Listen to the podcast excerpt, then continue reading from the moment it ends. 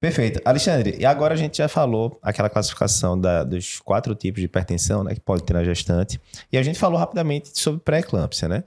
A gente comentou sobre as lesões de órgão-alvo e tal, mas hoje em dia, assim, quais seriam os critérios de livro para dizer, não, essa gestante aqui está com pré-eclâmpsia e não é só uma hipertensão gestacional?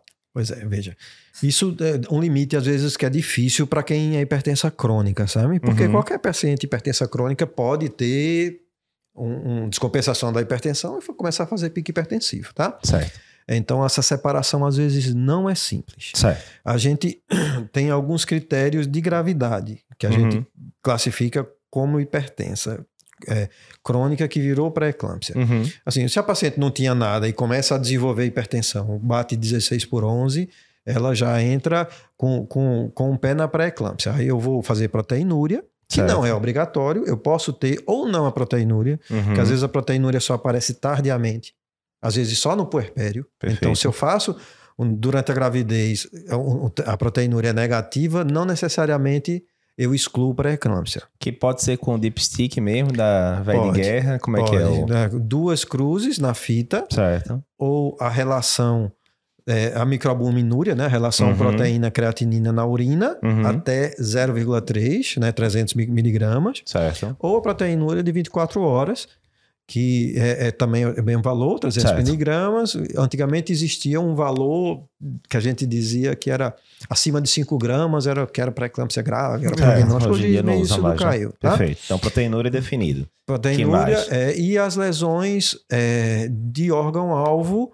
tipo alteração T G O e T G P, queda de plaquetas, uhum. já naquela sinalização de síndrome HELLP mesmo. Perfeito. Né? Se Perfeito. eu tiver, mesmo, mesmo que eu tenha pressão limítrofe ou pressão normal, proteinúria negativa, se ela a, começa a ter sintoma de iminência de, de eclâmpsia, ou seja, turvação visual, sonolência, náusea e vômito, a dor impregnação. A direito ainda conta também? Conta, ali pra... conta. É, mas isso é mais para iminência de, de, de, de, de eclâmpsia e é, não diagnóstico direto de pré-eclâmpsia, tá? Joia. Então, às vezes, as coisas ficam meio misturadas. Uhum. Perfeito. Antigamente tinha um edema. É quando, verdade. Quando o pré-eclâmpsia se chamava D E G, é. né? Doença hipertensiva. Era, no meu tempo era D E G. É, pois é, mas desde dois mil que não é mais D E G. Oh, né? é. Levou um tempinho para sair da boca do povo, mas... É, então, é. A gente então, é, então peguei... Pô, a gente entrou ali, né?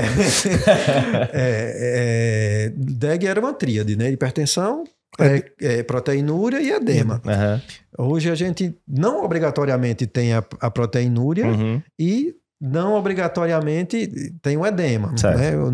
Aliás, o edema saiu como critério diagnóstico. Uhum. Hoje, o que a gente usa bastante é o ultrassom Doppler, uhum. que a gente faz no primeiro trimestre, no final do primeiro trimestre ali entre onze e treze semanas, que se tem uma circulação útero-placentária com restrição de fluxo uhum. da artéria uterina, já é um sinal de alerta para predição de pré-eclâmpsia, uhum. e o Doppler a gente repete ali no meio do segundo trimestre, em torno de vinte e duas, vinte e três semanas, da mesma forma. Inclusive, existe uma calculadora da... da, da é, como é? Da, a, a fundação de, de, para estudo da pré-eclâmpsia, uhum. com Doppler e tal, eu esqueci o, o, a, o nome da, da sigla, mas essa calculadora é online, você pode uhum. fazer no seu consultório, na emergência, no celular, em que você consegue, por dados como predizer, né? é, hipertensão, a, a cálculo de pressão arterial média, uhum. o Doppler, ele leva em consideração aquela relação lá dos fatores angiogênicos e antiangiogênicos que eu falei, mas não obrigatoriamente entra no cálculo. Uhum. Você pode fazer a, a, a, o, saber se a doente é de alto risco para desenvolver pré-eclâmpsia precoce, que uhum. é abaixo de trinta e quatro semanas, ou uma pré-eclâmpsia abaixo de trinta e sete semanas. Certo.